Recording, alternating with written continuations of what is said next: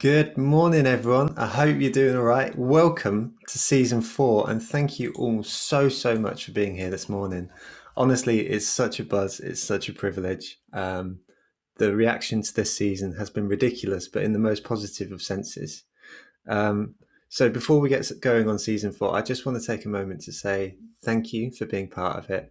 Thank you for being part of the most phenomenally lovely group of marketers I've ever had the privilege of meeting before. And uh, I'm going to be doubling down on making sure that these sessions are unbelievable for you. And uh, my only ask is that you keep coming, keep turning up, and uh, keep enjoying our sessions and being as lovely as you are. Um, it really makes such a difference, and it's such a pleasure to to to be sharing these experiences with you each week. Um, so please do drop in the chat where you're watching from this morning. I can already see that there's a bunch of people uh, already saying hello um, and dancing along to the theme tune from from York to Norway to London to Surrey. Uh, and across the world as well. And Oscar's already flipped his camera, and like it makes such a difference as an experience too. Uh, on that, on the chat feature, don't forget to switch uh, your your chat messages to all panelists and attendees. So the way that you can do that is if you open up your chat feature, you can see on the right hand side there's a little blue bit thing that says uh, to and then panelists. Click that and switch it to panelists and attendees, and then everyone can see your messages uh, as we can see them coming through right now with Belgium and Brisbane and the Highbury. Uh, unbelievable. Thank you all so much for being here. In my eyes, today will be a success if we hit three points. Uh, the first is that the content gives you something different to think about. Perhaps it will change your perspective. Uh, the second, the chat feature remains alive as it is right now with messages from Barcelona as well, which is unbelievable. Uh, with every one of you listening, saying hello, and being positively lovely which means to say that today is a team effort. As much as Oscar and I will be doing our best to entertain, to educate, and to bring you a really nice time, then it's a real team effort between all of us to make this session, this hour, really worth our while and uh, something we can all enjoy. Uh, the third thing that will make today a success is that you share it. If you enjoy today's session, then please do take the opportunity to share it afterwards. Um, it makes a difference to Oscar to know that he's resonated with you, but it also makes a huge difference to the marketing meetup community that we're able to bring fresh people into the community, get a diversity of opinions, uh, and and uh, hearing all sorts of people from around the world. Uh, so please do share today's session as well. So I hope you're up for that challenge. So let me get on with the introduction of today's speaker. And what a speaker it is. Today I'm just absolutely thrilled to absolute tiny little pieces to have Oscar Trimboli speaking with us today. Uh, Oscar is a man on a quest uh, to create 100 million deep listeners in the world. Oscar is an author, he's a host of the Apple Award winning podcast Deep Listening, and he's a worldwide known speaker on the topic of listening. Something I find interesting about Oscar's approach is that he focuses on uh, the commercial cost of not listening, uh, working with companies like Google, Salesforce, American Express, and loads, loads more. However, on a more personal level, uh, I first interacted with Oscar first time through the Marketing Academy, and he blew my little brain to smithereens uh, with with his talk, uh, all about the uh, the other half of communication. I thought after watching that um, that I knew a, a, positively lovely bunch of people who would also benefit from his message, and therefore I'm thrilled to bits to be sharing it uh, this hour with you today. Today will be uh, have elements of presentation. It'll have elements of chat. It's just going to be a really really nice time. Uh, if you've got any questions, make sure to pop your questions in the Q&A feature uh, and you can find that by uh, wiggling your mouse and finding that below. I love seeing these results come through as well, by the way. Uh, it's really, really great uh, to see that everyone's engaged before today's session. So thank you all for doing that as well. Uh, the last thing I want to do before um, we, we, launch in today's session is thank our sponsors, uh, all of whom support our community and enable us to do what we do. Today's featured sponsor is Impression. Uh, they're an agency based in Nottingham. They uh, actually run by an old school friend uh, back in the place where neither of us could have expected to be sat right here right now. Uh, it was yeah, it was a funny old school. Um, but in any case, they they specialize in uh, PPC, SEO, uh, CRO, and all sorts of things. So um, please do take the time to say thank you to Aaron. Who is about six foot seven, six foot eight? He's huge, and just say thank you to him on, on LinkedIn for supporting our community. There's also a big thank you to uh, Geosk, Content Cow, Pitch, Fiverr, Redgate, Cambridge Marketing College, Brand, Gravity Global, and Third Light. Uh, they are the most lovely bunch of partners that uh, I could ever ask for. So please do take a moment to say thank you. So that's my introduction over. Um, Oscar, it's such a thrill to have you here. It's such a thrill to see everyone already interacting with your work. Um, thank you for being here and, welcome.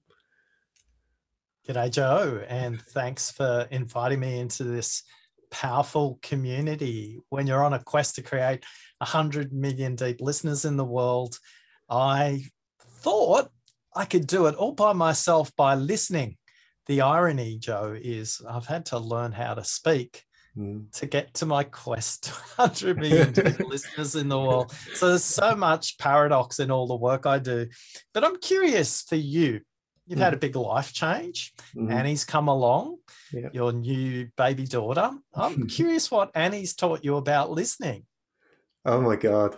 That's such a good question to start off with. Um, I think it's interesting, isn't it? So I guess on the on the very surface level, then it's quite clear that like there's different kinds of cries, you know. So there's different moments where like she's like I'm hungry or I'm tired, you know. So actually, even though she's not using words, she is communicating both through her uh, body language and also sort of different kinds of cries. So I guess there's a communication there that goes beyond words that uh, I don't think I'd appreciated until you asked me that question right now.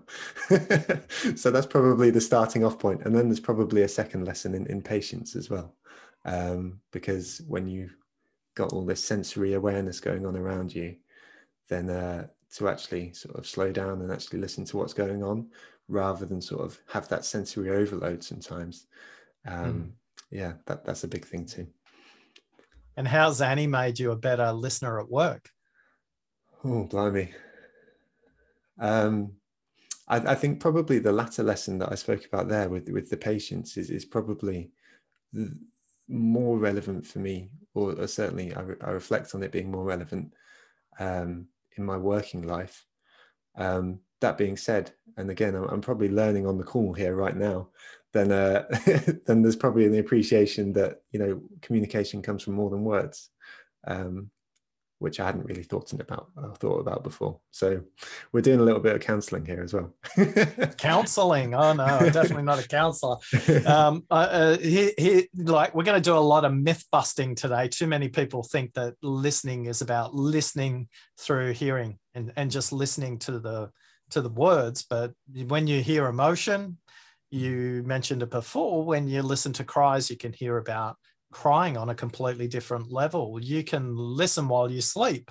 Mm-hmm. I'm sure you've mm-hmm. noticed that as well, despite the fact you're probably sleep deprived at the moment, yeah. or at least you think you are. It could get it could get a heck of a lot worse. But I've seen Annie a couple of times, and you've been pretty blessed. Yeah. I think she's uh, she's got a great set of parents, and she's feeling really loved in the world. Here's a random piece of trivia that uh, Annie, at 22 weeks, could distinguish her mother's voice inside your wife's tummy. Wow. Wow. At 22 weeks, you can distinguish your mother's voice from any other sound.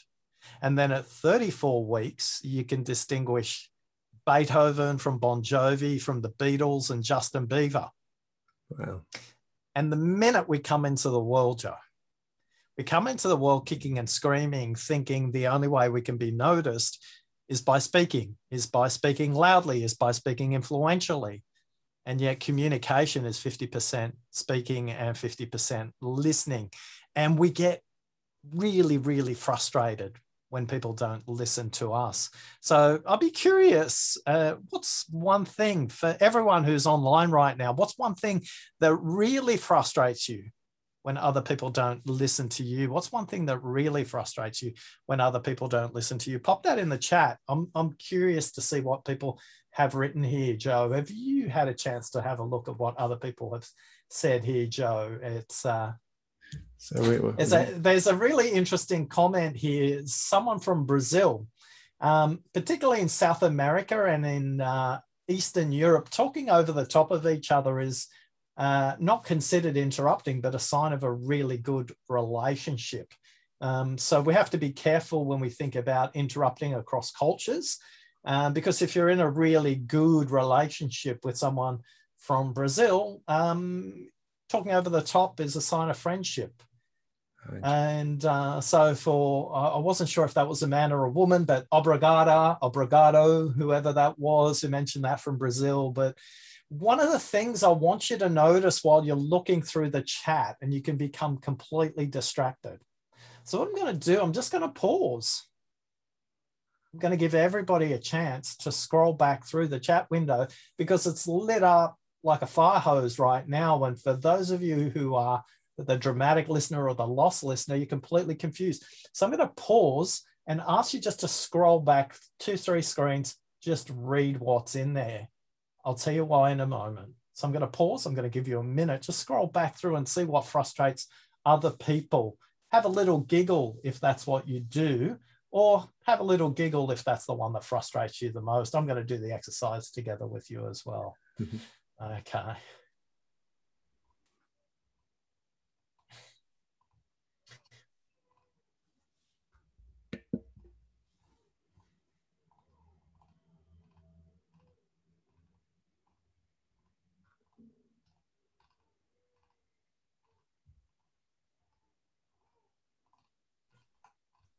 So please take the time to do this because what we're doing now is we're role modeling listening across the group. There's so much more power in this group around listening if we listen to all of us rather than merely listening to a guy from the other side of the world talk about listening. So, one of the first things I want to point out do you host a meeting? Whether that's face to face or online, one of the things you want to do is engage the group as early as possible and understand what's in their way. Myth number two, with regard to listening, Joe, is everybody thinks it's your job as a listener to make sense of what the speaker's saying. I'm going to show you why it doesn't matter to make sense of what the person's saying. You actually have to listen to what they're not saying. And we'll talk about the neuroscience of listening because there's a differential between my talking speed and your listening speed. There's also a differential between my talking speed and my thinking speed as well. So, for many of us, we would have read the comments. And the first thing I want you to become aware of is your listening filters. For many of you, you would have looked at the comments there and you would have looked for similarities. You would have looked for the familiar. You would have looked for the things that are common to your experience. That's listening for similarities. Some of you may have been reading and listening for differences. You may have been looking for distinctions, the unfamiliar. You may have been listening, reading a little differently.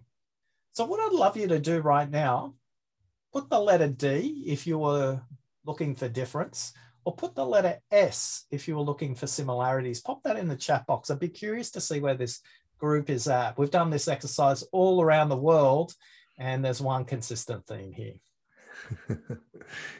it's, it's uh, from what I can see through a very, very quick moving. yes, but it's SSS, isn't it, Joe? We've got a predominance of S a little bit of D. And what I want everyone to be aware of S or D, similarities or differences, neither is right or wrong, by the way. It's what's appropriate for the situation.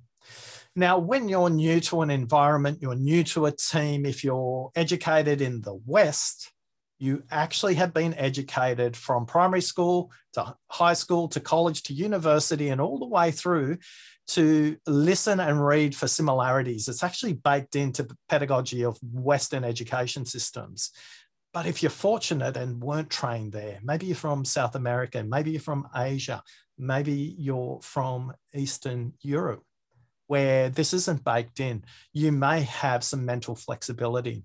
If all you do is listen for similarities, that can be a problem. That's like trying to run a race with just your left leg or just your right leg. You just go around in circles. There are going to be times where you need to listen for differences as well. And as leaders in a room, particularly if you're in any marketing profession, you need to play a very important role. You need to listen for similarities and you need to listen for differences because you're the bridge between finance, operations, customer care, and people who own their own businesses. So, one of the first things you want to become conscious of is we have some biases when it comes to our listening. And it's not, oh, I throw my hands in the air, I just listen for similarities. By the way, Joe, which one were you? I was probably listening for similarities rather, or reading yeah. similarities. And when do you think that's unproductive for you versus productive? Certainly in the times where folks uh, do have a, a, difference of opinion. In fact, probably more relevantly, actually, um, something that I caught myself doing quite often would be to um, being a dramatic listener. Um, would be to to hear something that somebody has said and try and relate to them by sort of recounting a story um, in a, in a way that felt like you know, I, oh, I've listened to you and I'm going to tell you a personal experience of something quite similar to that. And when I caught myself doing that, I absolutely hated it. But, um, but, but, but I guess the point is there that um, I would try and find a minutiae within their statements uh, and then relate to that rather than listening to the entirety of, of the statement. Yeah. Would you like to know who's in the room, Joe? Yes, I'd be very interested. so here, thank you to everybody who took the quiz. This is what this group looks like. Um, very big group of people who are kind of lost. They're distracted very easily. Uh, you might turn up to meetings and not sure why you should be there or why that's part of your agenda. Um, people say you look vague. People say they're not sure what your contribution is when it comes to being a lost listener. And the other thing that lost listeners get distracted by is electronic devices. So when it comes to listening, if you're down as the lost listener, uh, switch your notifications off, whether you're on a Mac or a PC, whether you're on an Android or an iPhone, there's one button in the system settings where you can switch the notifications off, whether that's a Slack channel, an email, a WhatsApp. There is no shortage of drugs that you're looking to inject in the dopamine system in your mind because those little red dots and those extra things mean that people want to talk to you. Use the technology, don't let the technology use you. The psychology behind apps, red colored dots with numbers in them, Joe, was all developed by the slot machine, the poker machine industry in Las Vegas. And that same bit of research that's used to make sure that people just kept pressing the button and putting their money in, it's the same research that gets you to scroll and scroll and scroll, respond automatically when somebody sends you a Slack or a WhatsApp. So, for those of you who are those listeners that are lost, the simplest thing you can do switch your notifications off. On a Mac, it's got a beautiful setting. You can switch your notifications off when you're in a meeting. Tip number two is drink a glass of water. Drink a glass of water every 30 minutes. And then if you're the lost listener, tip number three, take three deep breaths before you come into a conversation. Or if you notice you're lost, in a conversation. Here's a great question you can ask if you're the lost listener and you turn up at the beginning of the meeting. One of the questions you want to ask the host is What's your expectation of me during this meeting? It's a really good grounding question because a lot of times the host hasn't even thought about it. But because you have, you'll have a much different interaction during the meeting. They will listen to you much more differently than they will without you asking that question. So the question again is, what's your expectation of me in this meeting? Now, when it comes to the next villain, Joe, the villain of listening that comes up next in this group is interrupting. And I, I, think this shows up a lot with people who are really focused on productivity and time. Their primary orientation is to get there quicker. The interrupting listening villain is like the quiz show contestant that presses the buzzer too early, anticipates what the host is going to say, only to discover that despite the fact they've pressed the buzzer early, they're answering the wrong question. Now, there is a time to interrupt, and I'll explain to you a little bit later about how to elegantly interrupt somebody that's getting repetitive. But for many of you, if you're the interrupting listening villain, this is all you need to practice you need to practice one 1000, two 1000, three 1000 in your mind. Don't say it out aloud, otherwise, I think you're a little bit crazy. now, if you are the interrupting listening villain and one 1000, two 1000, three 1000 doesn't work for you, just bite your tongue while you're doing it. And with each count, just bite down a little harder on your tongue, and you will certainly stop when it comes to your interruption as well. Now, maybe not everybody, Joe, had a chance to take the quiz. If they haven't, um, you can grab your phone or you can follow this URL and uh, you can follow the QR code and take the quiz right now as well. When it comes to our listening, the next villain of listening that kind of shows up in this group is the villain known as the shrewd, the shrewd listener. This is disproportionately represented in support functions, IT, finance, and marketing.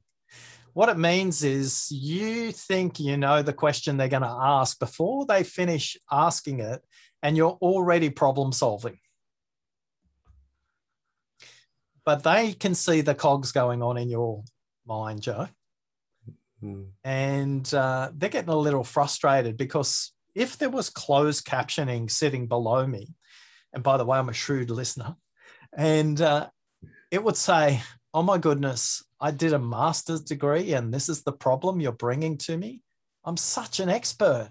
You, I cannot believe you're bringing me something so basic. But while you're not listening to them, you're not listening to the inflection in their voice. You're not hearing the emotion. You're not understanding the context. You're not understanding the systemic implications and the commercial implications of what they're saying because you're too busy solving a problem. You're giving a prescription to a diagnosis that the patient even hasn't brought to you. And for many of us, we get frustrated with these people because they give us great listening. Joe, have you ever met this person? Mm, yeah, wow. Oh, okay. But all they're thinking is, oh, get on with it because I can solve this. And I can think about three problems you haven't even thought about yet. Can anybody relate to that? Has anybody got a boss like that? Has anybody got a client like that? Pop that in the chat.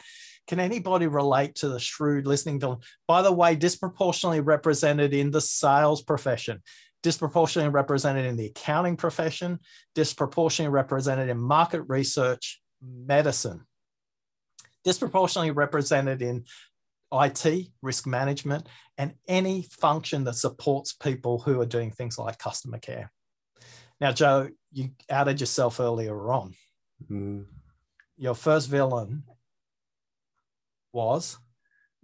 It was the dramatic listener. And can you remember your secondary? The shrewd. That's shrewd. How does shrewd show up for you? I, it's interesting. So I, I I like to think. the problem with these things is you end up questioning yourself, don't you? no, no, stop it. Just answer, answer the question. yeah, I like to think that I, uh, I, I'm, I think I'm, I over-index on dramatic because I like to think that I do my best to to listen uh, to to the whole to the whole sort of scenario um, as yeah. much as I can. Um, so with the shrewd, I, I, wouldn't necessarily identify myself as a, a, problem solver before I know the thing, but I would definitely say, and I'm really outing myself here that you know I, I, I like to think I'm good at what I do, uh, mm. and therefore probably do spend quite a lot of time thinking, okay, you know what, I can I can answer this, you know, and I, I know I know the answer here. So uh, not so much trying to rush them along, but certainly, okay, I know the answer here, so you don't need to continue. Yeah, and it stops us from asking the next really curious question. And for dramatic listeners, what you value is human connection. And where you struggle with the distinction between sympathy and empathy. So if you've scored high on dramatic, and by the way, I think labels are really good on food jars and pharmaceutical products. We are labeling your listening behavior, not you as a person. You're so much more than just what their listening villain behavior is. So when it comes to the dramatic listener, the dramatic listener is listening for connection. But unfortunately, how it's interpreted by the speaker, they make it all about them you're like somebody who's been sitting in a stage show and listening to the conversation from the seats and then all of a sudden you jump up onto stage and you want to be an actor on the stage and sometimes you want to be in the spotlight on stage as well so just be careful when you're thinking about the world through the lens of sympathy versus empathy empathy is i acknowledge that can be tough for you the sympathy is oh, I can remember a time when it was tough for me too. And, and for many of us, we just need to stay in the first rather than the second. Now, Joe, there's a couple of great questions in the Q and A. Should we spend a little time in the Q and A panel? Absolutely, hundred percent. I think that'd be some good role modeling and listening right now. in in the Q and A panel for everybody who's watching um, put a plus one. Let's get some voting coming in. Where would you like me to focus my time? And this is a way of role modeling listening at a system wide context for the whole audience. So, should we focus on? Well, I'll, I'll pause and wait for the votes to come in. And then, Joe, I will leave it in your capable hands and you can guide me on which one you think we should be going.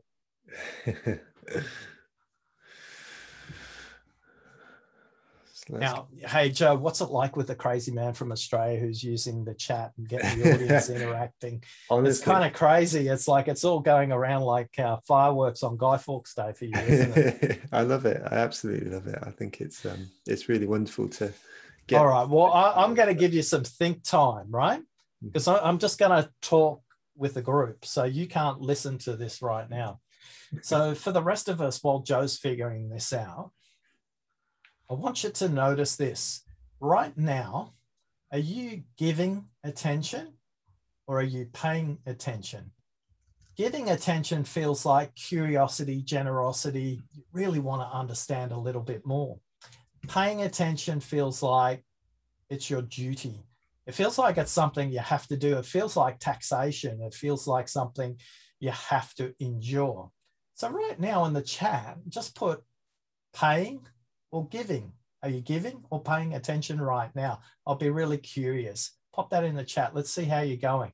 By the way, as you will learn shortly, neither is right or wrong. It's what's appropriate for the moment. You can't give me attention for the balance of our time together. You can listen continuously for 12 seconds. That's what neuroscience tells us. You can listen continuously for 12 seconds, and that will explain why many of us are distracted. By the way, sometimes you can give attention in one moment and then you can pay attention in another. If all you do is give attention, your listening batteries get really drained and it's difficult to stay in the moment. Welcome back, Joe. Hey. What are we, what are we going with?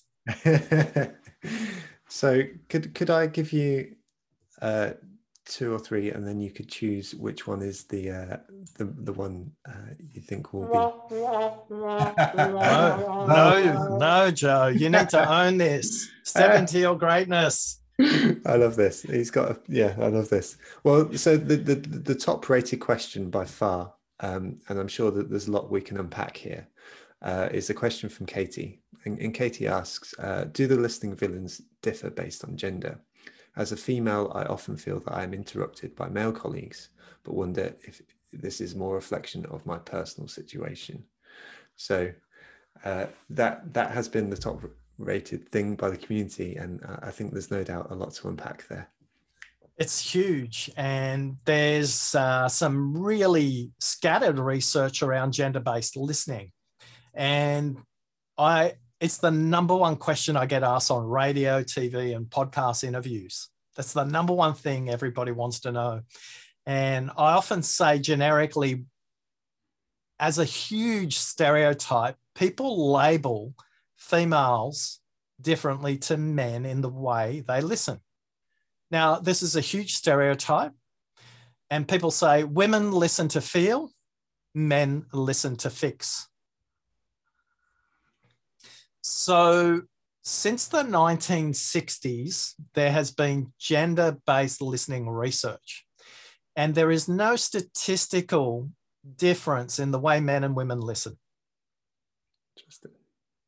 Okay, so it's 1960s, 1970s, 1980s, 1990s, the noughties, the 10s, and even the 20s. I can point to various levels of research that says, yes, there are differences in the way genders listen, but it's not statistically significant enough to universalize it all. What we know, so we've had eight and a half thousand people, Joe, do the listening quiz. Women slightly overrepresented in the dramatic, which is listening for emotion. So there's a correlation there to the other research. And yes, men are overly represented in the shrewd and the interrupting. But we also have data at a professional level. We also have data at an age group level. We also have data at a country level. And there is variations across cultures in the way people listen. But the most important thing, Katie, is to know this listening is situational, it's relational, and it's contextual. You'll listen differently to your boss than you will a coworker. You'll listen differently to a parent than you will a police officer. Listen to an accountant than to an actuary. I listen completely differently at work compared to how I listen at home. Now, it would be remiss of me not to come to Katie's specific question. Do men interrupt women more? We have a piece of language called mansplaining that talks to this specific phenomenon where men think that they can answer something better than a woman can. And they're completely misguided men what I would say to a lot of men is uh, men predominantly listen to fix anything. They will consistently listen through the lens of how can I fix this problem? And in most cases, that is not the role of listening. Listening is the willingness to have your mind changed, but listening is a dirty little secret of listening that most people don't know. I'm going to whisper it so not everyone can hear it, okay, Joe? it's not your job to make sense of what they're saying. Okay. As a listener, it's not your job to make sense of what they're saying. Your job as a listener is to help them make sense of what they're thinking. Now, when you think about the best teacher you've ever had in your life from school days, the one you remember the most is the one who listened not to what you were focused on, but they were listening for your fears and your future. They were listening for what you mean rather than what you say. So, Joe, if it's okay, we're going to take a little commercial break from neuroscience to explain this phenomenon. But I want to check first if we answered Katie's question. And Katie, feel free to, I don't know how this uh, wonderful technology works. Maybe you want to put something extra in the chat. Is there anything you want me to go over? Because a lot of people ask this question. So, generically, statistically, yes, men and women listen differently. Women will listen much better and more effective at listening in an empathetic way than their male counterpart. Amazing. We've got we've got men will will listen in a problem solving orientation. Now, there are times where both of those are appropriate, but if you're not conscious of what your orientation is, you'll turn up to a problem with a hammer and think everything's a nail.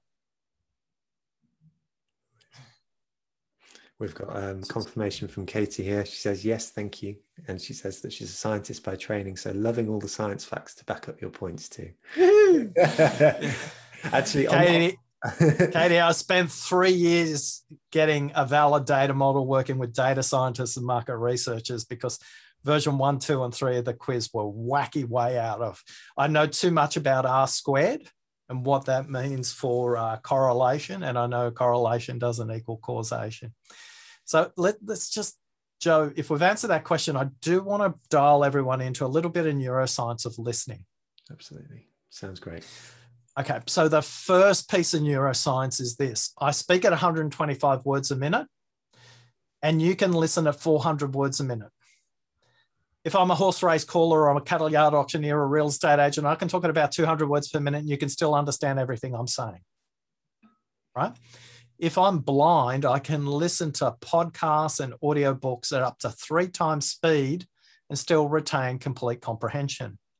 Now, many of you in the audience know this phenomenon already because you listen to podcasts and YouTube channels, uh, maybe even mandatory compliance training inside your big intergalactic corporation at two times speed. So you want to get through it quicker. Hey, give me a thumbs up or a plus one in the chat if you put your audio speed up to go even faster. This proves the neuroscience of listening. All right, Joe, I'm just going to hang out in the chat here and see everyone's guilty, guilty sometimes. No, but I will now. All right, Jess, go for it. Never even knew that was an option. So if you are familiar with the accent or you know the speaker, you can even go higher. So you can go to X, two and a half X. By the way, if you listen to podcasts, uh, not uh, on a on an Apple versus an Android, just get one of the free listen um, podcast apps because Apple only lets you go to about 1.5 or two times speed. I, I can listen to some podcasts where accents and speakers I know at 2.5 still have complete comprehension. Now, I don't recommend you do it all the time. Now, Joe, here's a funny little fact you can listen while you sleep. Not here, but you can listen.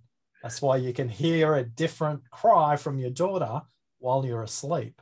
Mm-hmm. And you just wish you had some sleep right now, don't you? that I do. That I do, my friend. All right. So so let's come back to the neuroscience. If I speak at 125 words a minute, you can listen at 400. So you can listen four times faster than what I can speak. Now, if you're trying to dial into my accent, maybe I have a disjointed way of speaking, maybe because I'm Australian, you know, maybe you can listen to me at 300 words per minute. But what it means is neurologically, you are programmed to be distracted because I can't speak as fast as you can listen. And people say to me, Oscar, how do I not get distracted? And my answer always is you never will not be distracted. You will always be distracted. The difference between you and me, though, is I notice that I'm distracted much quicker than you. So earlier on, we talked about Annie and sleep, and you may have been drifting off thinking, oh my God, I wish I got some more sleep because this guy is so boring. I wish I would have had my morning coffee. I wish I would have had more coffee. I can't believe I'm using my time with him right now, and you're drifting off. The difference between a deep listener and a distracted listener is they notice quicker when they're out of the conversation. So just knowing that you will be distracted is a wonderful piece of armor when it comes to listening. Now, here's the second part of neuroscience. But before I do, Joe, mm. got any questions about the neuroscience of me speaking and you listening? I'll uh, I'll revert to the community, but um, I, I think that I mean it's a fascinating. There's a couple of fascinating points that I just wanted to sort of highlight, which has sort of made me go like this already. Um, mm. I don't know. Well, go this is me being a dramatic listener or not, I don't know. But um, I love the quote here that your job as a listener is to help someone understand what they're thinking. I think that's that's really qu- quite wonderful, and I think there's also a great amount of forgiveness that you've enabled the community to to sort of have here, which is about um, enabling ourselves to be distracted, and it's almost like the in, in the gym analogy, it's almost like the reps and sets, you know, that you sort of like um, you you by giving yourself that forgiveness to be distracted, you're able to then uh, return to that place quicker. And the, presumably, the more you notice, the quicker you can get back. And over the course of time, you indeed become like a better listener. Um, there was a, a question here from Victoria. Um, Oscar said, listening is situational, um, relational, and what was the third? It was contextual. Contextual. Right. Yeah. Fabulous. So you can be listening to someone who's in this similar relationship to you, but the context is completely different. All right, I'm going to out myself, Joe. Sunday lunchtimes at our house every Sunday. Family comes over, including in-laws. I got two brothers, uh, brother-in-laws that come over, right? Mm-hmm. And every Sunday they bang on about religion. They go on and on and on and on and on and on and on about religion.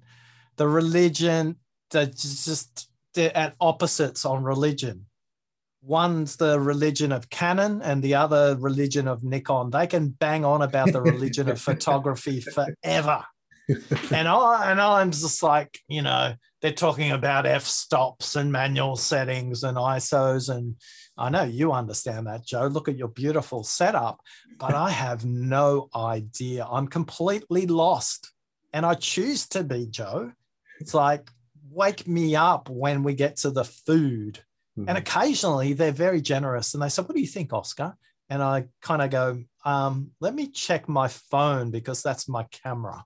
Mm-hmm. And uh, they have, they got t shirts made, matching t shirts that says, Everybody thinks they're an expert till they switch to manual.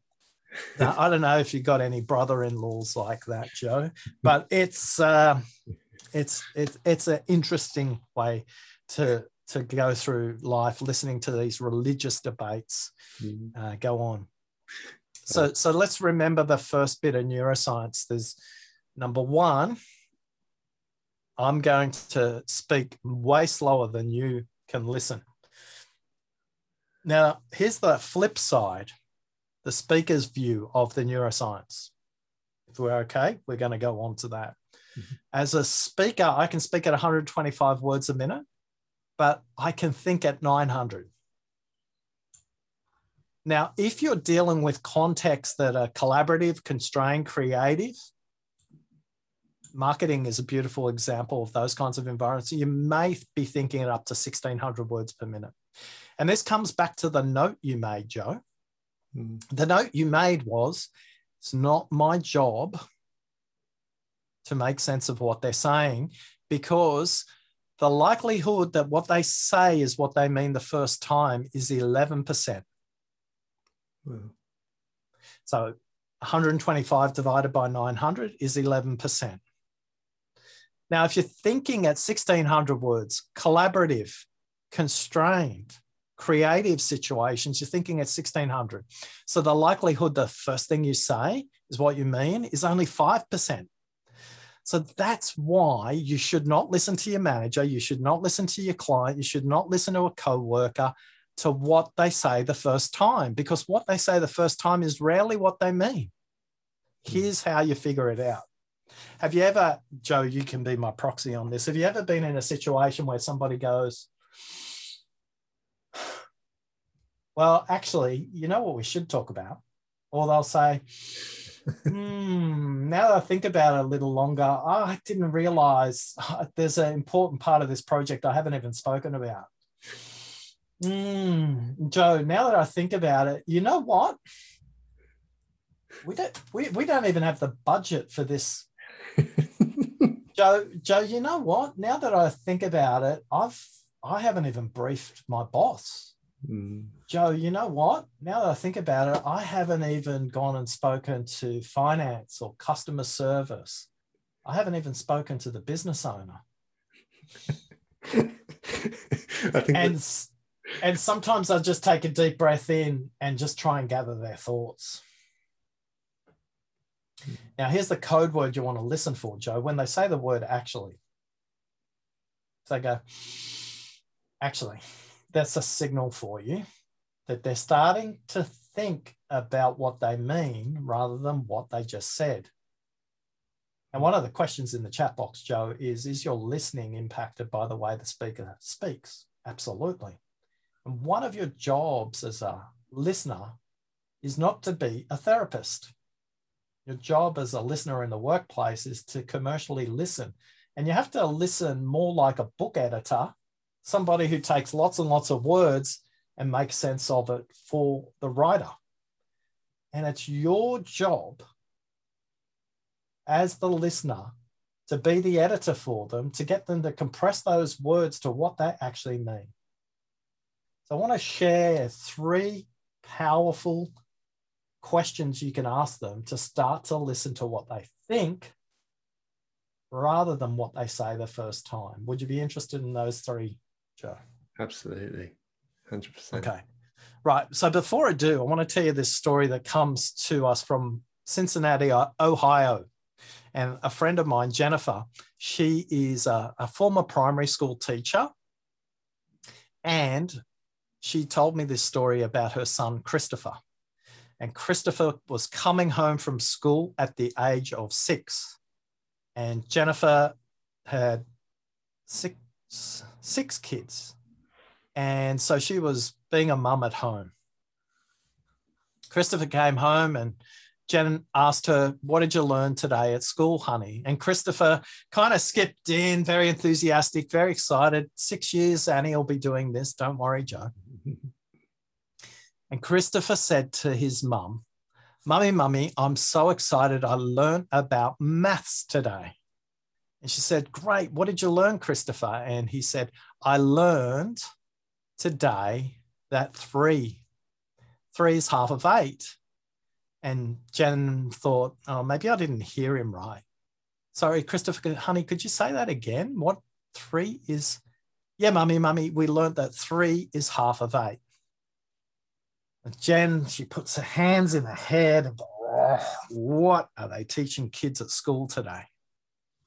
I'm a kindergarten teacher. Even I know that four is half of eight, not three. So she goes to the cupboard and she pulls out some M&Ms and lines up four M&Ms and then four M&Ms again, Joe, in a row. She says, Christopher Honey, come up here. And she picks him up and puts him, and he's standing on the kitchen table. And like little soldiers, these M&Ms are lined up. And Jen explains to her six-year-old son, is four, is four. Honey, four, not three, is half of eight. And Christopher just launches himself off the table, goes and grabs a piece of paper, and he draws the figure eight. He says, Look, mummy, I'm going to show you that three is half of eight. So grab the piece of paper, he folds it in half, mm-hmm. and then he folded it in half again. And then he tore it in half. And he said, Look, mum, Three is half of eight. Three is half of eight. Now, I did a really bad job of tearing that three in half. but here's the thing most of us are so fixated in telling everybody that they're wrong and saying that four is half of eight. We forget that three is half of eight if we listen carefully to what people mean rather than what they say. Now, for bonus points, Joe, do you know that zero is also half of eight? In the middle. Exactly. So you fold it the other way. But too many of us have conversations in the workplace where we want to be right. We come from a professional background where four is half of eight. And they come from a different professional background where three is half of eight or zero is half of eight. Here's the backstory Christopher is autistic. Christopher is now bug catcher for Amazon. He's one of their most sophisticated bug trackers in the world. And he's only 17 years old. And because his mum was able to listen in that moment, she realized that her son was incredibly creative and well advanced for his years. How many of you are guilty of thinking that four is half of eight because you're too busy listening through your own listening filter? This is what I mean about listening to what people mean rather than what they say. So here's those three quotes, these three questions you can ask people to understand what they mean rather than what they say. Would that be useful for you, Joe, or do we want to check in on some of the chat going on here as well? Uh, we need we need those three questions. I think uh, we, we've got people saying questions, please, please, please. okay. All right. I thought you meant an epidemiologist bug, bug catcher listening through my own filter. Thanks, Sophie. Beautiful example that I'm going to steal now and use in every other interview that I do with people. Beautiful example of a listening filter when I say bug catcher. okay, so remember if you use these three phrases, people are going to breathe in, they're going to sigh, you'll notice their spine becomes erect and their body posture changes completely because people call it the aha moment. They call it the light bulb moment. They call it that moment of insight. So here are the three questions. But before I do, Joe, the one thing I want you to know is this linguists will tell us that questions for more than eight words are biased. So the shorter your question, the more potent it will be. Okay. So if you ask a question that's more than eight words, it's likely to be a statement, not a question, which means you're coming from your frame of reference, not theirs. So we want to use linguistically neutral questions here are the three questions. Are you ready, Joe? I'm not going to make you wait any longer. I promise you. There's a comment here from Kelsey who says Oscar really has us on the edge of our seats. so, uh, number one, three letters, uh, three words. Tell me more. Tell me more. When you say tell me more, they'll go into finding another 125 words out in their mind. Tell me more. Now, don't say it repetitively three times in a row because they'll just think you're not paying attention. Do you mind telling me more? Would you like to tell me more? Hmm, say more. That is the first phrase. The next one. And what else? And what else? And what else have you explored? What other options did you explore? Hmm, I'd love to hear what else. Make it your own. Tell me more and what else. Now, the third one is really powerful. Be careful. They say a surgeon who has a scalpel can save a life, and a butcher with a scalpel can take a life. So be careful with this phrase. This is the shortest phrase of all, and yet it's the most potent phrase of all. When you listen at level four, you're listening for what's unsaid. That's what Yoda would say. People keep sending me Yoda, Joe. this look at this one. I got this one a couple of weeks ago. like I got all these little small ones, but they sent me these big ones. That's the screenshot anyway. for the event. That's the screenshot right Is there. it? Is that the one? That's all it. right. so if if if Yoda was here, he'd say, "Listen for what's unsaid," and many of us struggle to listen just to what's said, little and what isn't said. Here it is. Here's the power phrase. Use this carefully because if you use this well, people have a moment of insight. And if you use it poorly, it feels like intimidation. It's the shortest of all. So listen carefully. Here we go.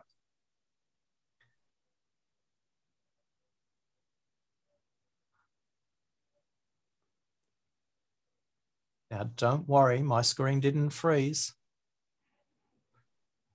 There's no coincidence that silent and listen have exactly the same letters. And if you just pause long enough, they'll get their moment of insight and they'll get the next 125 words out. Now, I'm Oscar Trimboli, and I'm on a quest to create 100 million deep listeners in the world. And you have given me the greatest gift of all today. You've listened to me. Thanks for listening. And Joe, let's throw it crazy open for any questions. Oh, my goodness. Thank you so much, Oscar. Thank you so, so much. Um, you know, there's some really, really lovely comments coming through already, uh, ranging from wow, mind blown to I love Oscar's energy to a masterclass in running a webinar, uh, a great listener and a fabulous speaker. Uh, I'm sure we could continue here. Um, yeah, but what about the Q and A? How yeah, much time have we got left? By the way, we've got we've got three four minutes left, so so let's okay. uh, get a, a, few of these. So should we get some voting going on with the questions yeah. that are in there? Yeah. Why don't so we the, go and vote there? The Q and A feature is open, folks. Uh, do give a thumbs up to the questions that you want answered. Um, there's already a couple which have uh, quite a decent amount of thumbs up already, so I'll I'll start with those there, Oscar. Uh, okay. And and the first one is have your listening villains changed over time? Uh, can villains be different based on your social setting? Yes, that's what we talked about. Listening is contextual, it's relational. So you will show up differently. Your villains will show up differently in different contexts. So if you're having a one-on-one with your boss, your manager, your owner, your bank manager, you're going to listen very differently than if you were. I'm going to use a really bad example now, but in the pub or if you go and visit a doctor, you'll listen very differently. You know, hey, doctor, which uh, version of the COVID vaccine should I be getting right now?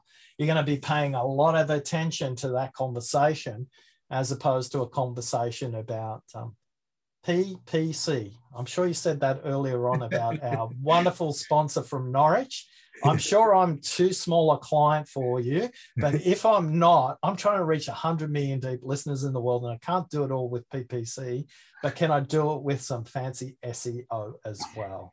Six foot seven, your school friend was. I love that. Um, Aaron, shout out to Aaron from Impression. Uh, I, if yeah. I said Norwich, I meant I meant Nottingham. So, uh, and, ah, okay. Uh, but in either case, I'm sure you uh, you probably listened better than I spoke. So, uh, um, but we'll go to the next question just to make sure that we get a few in. Mm. so in fact, we've already answered that one. So sorry, I'm, I'm reading and speaking at the same time. So that's probably not a, a good place to be in.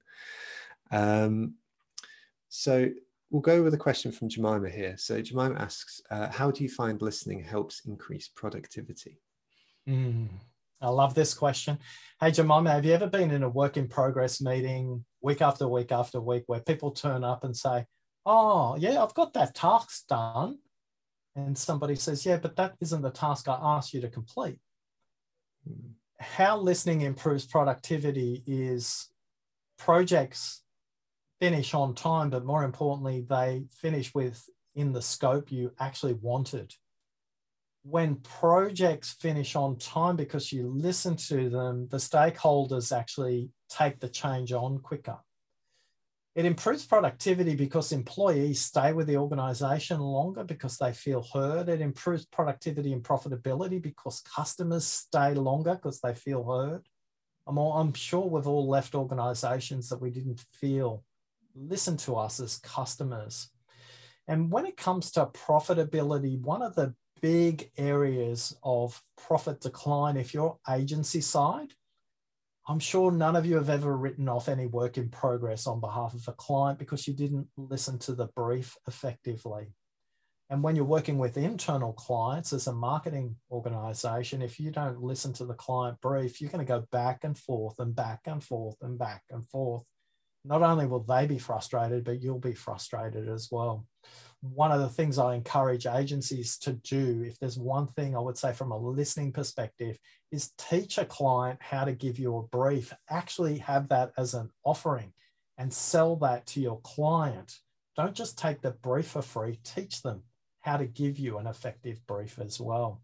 So, when it comes to listening, the cost of not listening, particularly through the lens of productivity, is huge. And one of the things, Jemima, is we know that people who do the 90 day challenge off the back of the listening quiz, if they keep going for 90 days and do those three things, switch off your notifications, drink water every half an hour, three deep breaths, you get four hours a week on average back in your schedule. Some people have got back a full day, but on average, people get back four hours a week back in their schedule by applying the very basic principles of the listening beyond the words. Now, Joe, I have no time constraints. Some of you might. So you might want to formally call time, but I'm happy to continue. Are you sure? Well, thank you very much, Oscar. That's really, really appreciated. Um, I, there's there's some fabulous questions here, so we'll definitely take them if, if uh, that's all right with yep. you. Um, so we've got a, a, great question here from Ilian, uh, who asks: Has social media ruined listening? Uh, everyone believes they're entitled to sharing their opinion, and they're either agreeing or disagreeing. How can we return to listening and having a dialogue instead of always taking a side and being in constant division? Mm. If we were face to face, I'd ask you to clarify the question. So forgive me, I'm going to guess here at the intent of the question. Uh, the social media platforms are incented to pull apart, not bring together. Mm-hmm. So once you understand the core motivation of the social media platform is to amplify biases, to create red versus blue, one versus two, that by definition is not a listening environment. Worse still, you start to listen to people only with the same opinion as you. So, my question to you is, and my prescription to everybody is every Sunday for two hours, because I'm a crazy guy, I listen to podcasts and radio shows that I fiercely disagree with because listening is the willingness to have your mind changed. So, I'm not saying listening is changing your mind, it's the willingness to have your mind changed.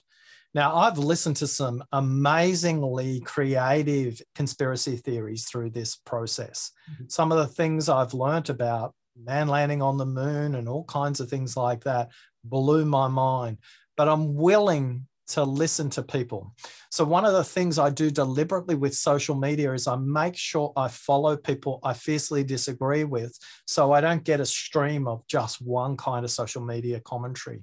And you need to do the same as well. The more diversified your social media feed is, the more you're going to mess up their algorithm because the algorithm makes some base assumptions that you're not in control. Use the technology, don't let the technology use you.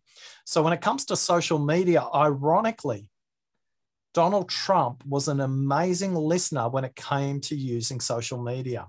Their team and the way they aggregated themes back off the tweets he made was world class. And for most of you on this call right now, your head's exploding, going, Oscar, why are you even listening to Donald Trump? Because I'm willing to have my mind changed. It doesn't mean I have to agree with them. For many of us, please add some people you disagree with into your social media feed, and that'll help you. If that hasn't answered your question, please amplify in the Q and A box. I think that's that seems like a really practical approach to it, and I really appreciate that as well. Um, I think a lot of us can learn from that. Um, there's a lovely question here from from Jess. Uh, and Jess asks, how can you differentiate times when someone wants your input and when they just want you to listen? What cues can I look out for, or questions can I ask uh, to uh, to almost get permission to give my input or advice? I'm definitely a problem solver rather than a listener. Yeah. so, Jess, uh, this is how I preface any conversation. When I'm not sure of the context, what would make this a great conversation for you? That's a great question you could ask. If you want to ask that as a neutral question, what would make that, what would make this a great conversation? Because the for you implies a bias there that the value is only for them. So mm. just the question you want to ask as early as possible, what will make this a great conversation? And use that as a guide about every 10 to 15 minutes to come back and do a mental check. How are we going against that? So one of the one of the flip sides of that question is imagine it's a half an hour meeting. You ask that question at the 10 minute mark, I would ask, Hey Jess, earlier on you mentioned XYZ. We've got about 10 more minutes to go. How would you like to use the time remaining? Mm-hmm. So, in that regard, you are both co creating what will be effective for you. So for a lot of people, uh, I was working with a client about five weeks ago, huge, big intergalactic treasurer. They run hundreds of billions of dollars through their platform, big, big financial services organization. I asked the question, the treasurer, she said to me, Oscar, I'm going to vomit all over you for the next 20 minutes. and she, vom- she vomited for 29 minutes. Mm-hmm. And it was a 90 minute meeting and she said to me, That's great. I've solved it. And we hung up. Amazing. And and all all she wanted to do was expose her own thinking to the outside world. The brain with the problem is often the brain with a solution. So sometimes just put on that hazmat suit and mm-hmm. make sure that uh, you can take it off and they vomit all over you. Dramatic listeners, unfortunately, when people vomit all over you, you want to take it on and make it your own. Mm-hmm. So, just that question what will make this a great conversation? I love that. We'll probably we'll make this the last question, Oscar, because um, um, it's a it's a great follow up from Jess again. Uh, and Jess asks, uh, in addition to this, what's a good grown up way to let someone else know that although they seem to be hearing you, you don't feel listened to without stamping your feet like a three year old and saying you're not listening?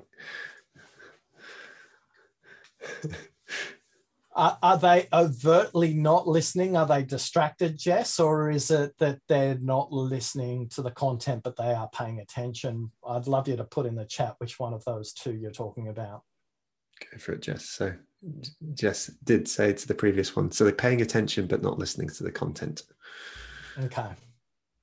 So, Jess, here's here's that move that we talked about earlier on. As the speaker, when somebody's not listening to you, here's what you do. They mightn't be making eye contact with you, but you make eye contact with them and you do the following. Now, be careful. This is a power move. This is a, a move from uh, Yoda. Is it, here it is, right? You ready for this one? So you look at them straight in the eye and you go,